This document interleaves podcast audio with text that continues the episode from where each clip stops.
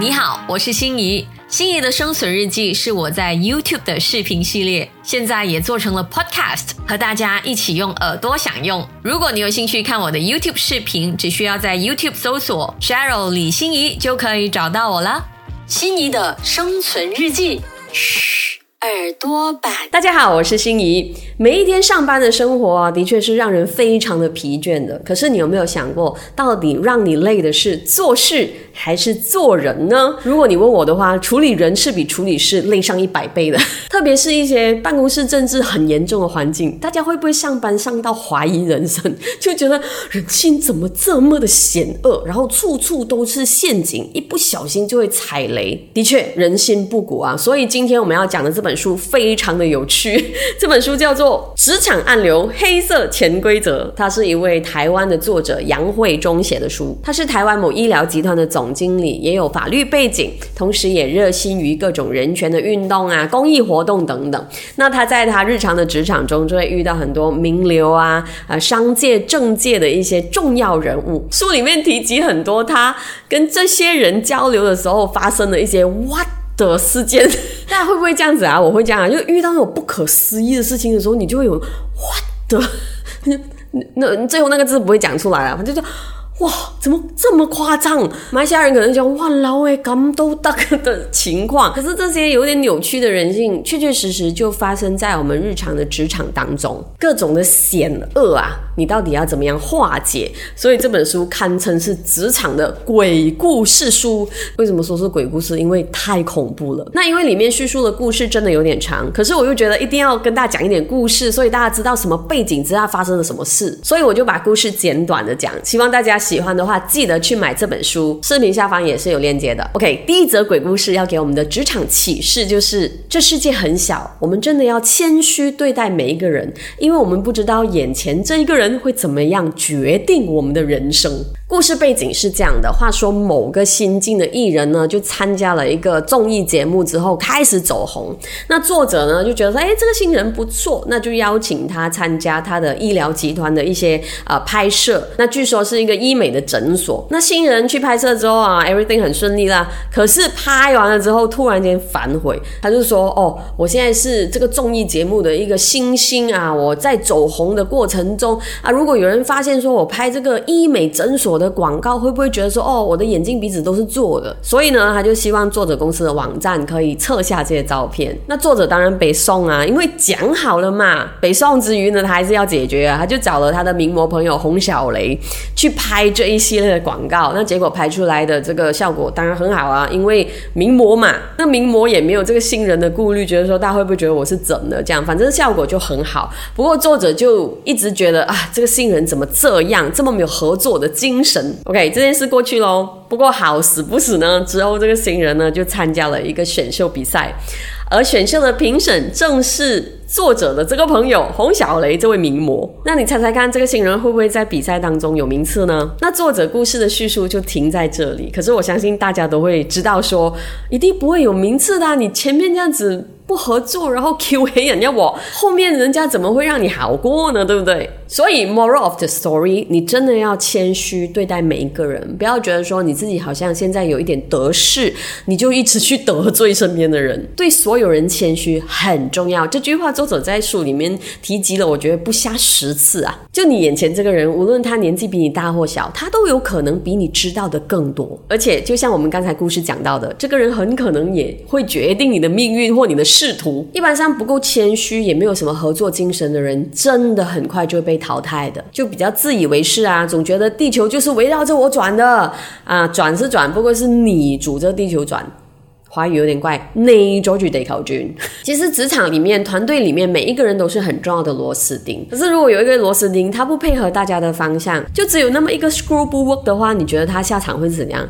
一定是被换掉的啊！而且很残忍的是，这世界上没有一个人是不能被取代的。所以保持着谦卑的心，不要把自己想得太重要。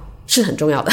OK，职场鬼故事第二则启示是什么呢？小心浮夸的人。故事是这样子的，据说呢，有一位董事长，他开了三百家店，很厉害啊，身家过亿的，就加入了作者的这个医疗集团。那这个董事长呢，经常就有这种口气说啊，我三百家店啊，随便几个人去你那里消费啊，你的生意就做不完了。不断的画了很多的大饼，那自然就是没有实现哦，而且还留了很多大便给作者去收拾。比如说要办一个记者会，那作者呢苦心的准备了所有的访纲给老板啊，你先看那记者会问你什么问题，他就讲说，哎呀，我面对媒体很习惯啦，不用看这些啊。谁知道真的是当下他答不上来一些问题，他就 blame 作者说，你为什么事先没有给我访纲看？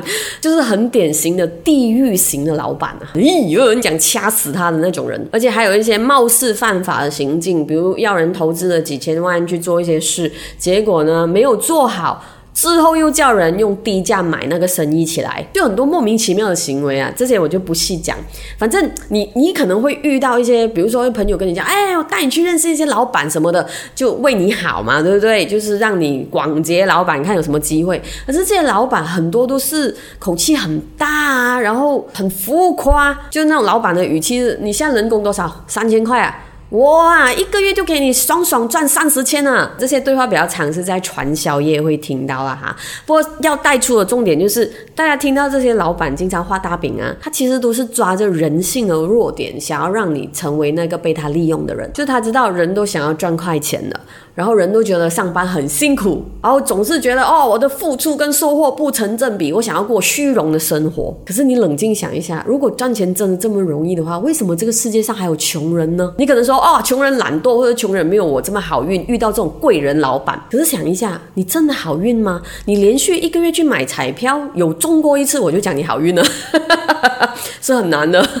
运气这件事是不会晒大部分的人的，可是努力会。世界上哪有跟大家嘎拉吹个 IT 啦？那种跟你说哇随便就可以赚钱的，十之八九都是空头支票来的。真的不要轻信，两三下功夫就帮你洗脑了的。你真要洗，不要洗脑，去洗澡啊，冷水淋一下，这样子让你清醒一点。OK，职场鬼故事启示录第三点。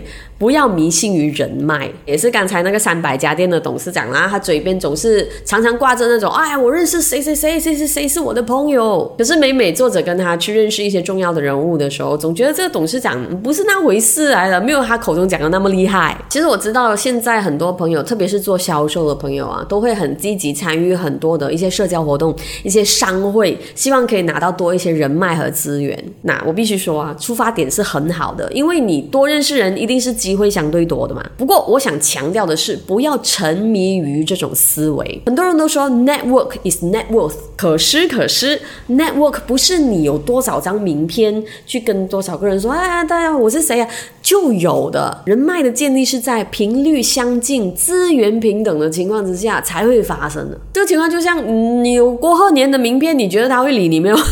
虽然我不知道郭鹤年有没有名片啊，反正就是。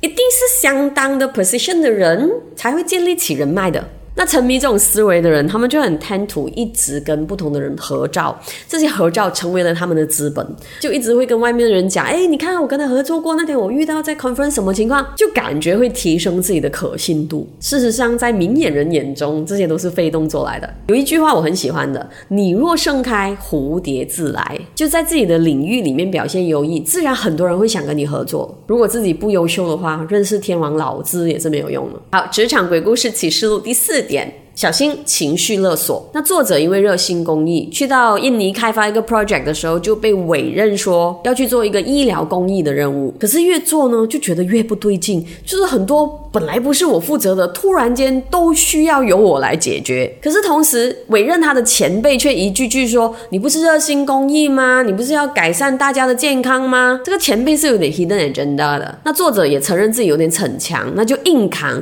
结果呢，搞到生理跟心理都有点。崩溃，职场上的情绪勒索真的经常都发生哦。那老板可能会讲：“哎，你不是公司的一份子吗？你同事现在解决不到，你去做他的份，很应该啊。可是同时你有自己的范围要顾啊。啊，你不是说要赚多一点钱给你妈妈过好生活吗？你现在这样的工作表现啊，怎样赚多一点钱啊？你妈妈这样辛苦生你养你啊，想不到你现在这样让她失望啊，又关我妈事？那我妈来威胁我，这些听起来好像合理的要求哦。其实都是一种操控来的。如果这些目标真的是你自己想要的，你真的是想赚多一点钱给你妈过好日子，那的确你又发现自己不够努力的话，那你可以把它当做是一种提醒。可是，but 如果这些事不是你甘心做的，是我要给我妈争取好生活没有错，可是我已经没日没夜的加班了，你还想我怎样？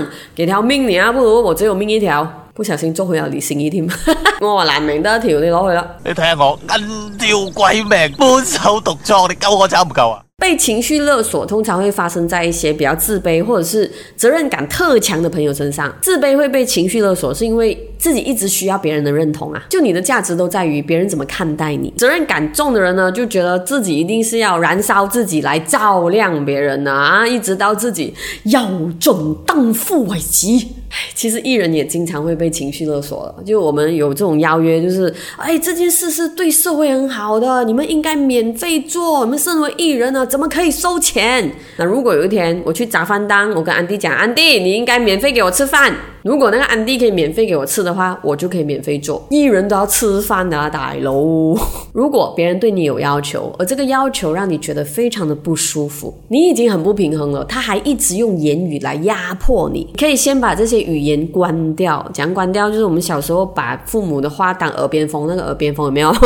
先隔离这些讯息，然后调整自己的脚步，用自己的方法继续。好，以上就是这本《职场暗流黑色潜规则》的一些要点。如果大家喜欢的话，记得去视频下方的链接购买。那我真的觉得在职场你是很难去避免所有的鬼怪，你就只能是一次又一次的勇敢面对而已。所以在这里祝福大家，无论遇上什么样的鬼，都可以趋吉避凶，大波浪过。那在会员区呢，跟大家分享我自己的一个小小被情绪勒索的经验啦。其实没有很严重，可是这件事一直在我的心里面，我就觉得，嗯，为什么我当初不会拒绝他？记得，如果你想要支持我的创作的话，在这视频下方有一个 Join Button，加入会员，我们有很多的彩蛋要跟你分享。如果你喜欢这个内容，请为我点赞。如果你觉得适合你的朋友，可以分享给他看。如果你有任何的快点故意的经验，遇到职场的鬼的经验，也欢迎你留留言跟我分享。如果你喜欢这个频道，记得要订阅，可是不用开铃铛，因为开铃铛真的就是那种啊，很喜欢玩政治的鬼这么烦。你好，我是心仪。心仪的生存日记是我在 YouTube 的视频系列，现在也做成了 Podcast，和大家一起用耳朵享用。如果你有兴趣看我的 YouTube 视频，只需要在 YouTube 搜索 Cheryl 李心怡就可以找到我了。心仪的生存日记，嘘，耳朵版。